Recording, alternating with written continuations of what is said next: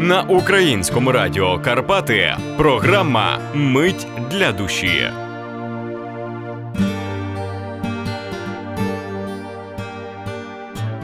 Руслана Бетківська. Есеї із збірки у твоїх долонях.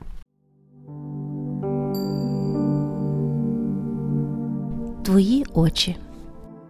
Сьогодні лик Ісуса в церкві здавався по-особливому смутним.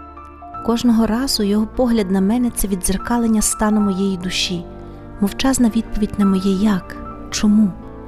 Часом цей погляд додає надії, бадьорить, іноді є просто люблячим і всерозуміючим, а нині смутний, втомлений і відсторонений.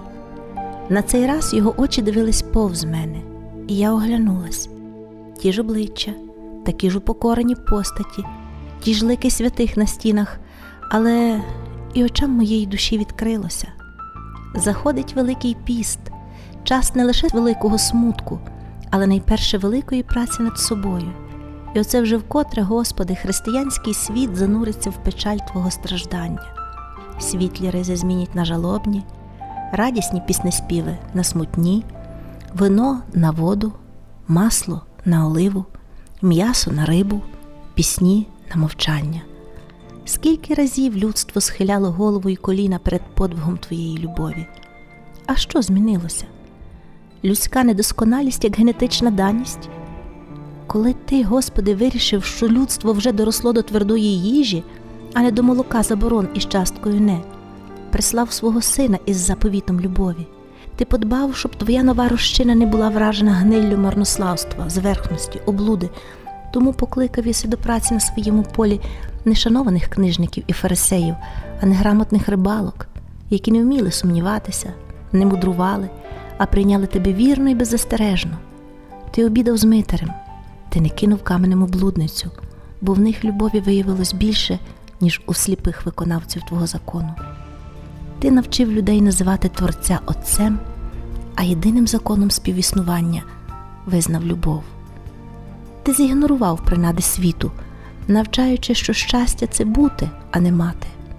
Все це ти скропив і скріпив своєю кров'ю, а відтак кров'ю мучеників, але минуле століття, а поміж нив кукілю лиш поодинокі стебла твоєї пшениці. Ця земля рясно родить злобу, ненависть, заздрість, облесливість називає себе любов'ю, людство породжує тиранів, а не титанів. Нема єдності, нема одності, нема самості, лише твоя безконечна у всесвіті самотність у любові. Твої очі нині втомлені, Господи, ти терпляче чекаєш.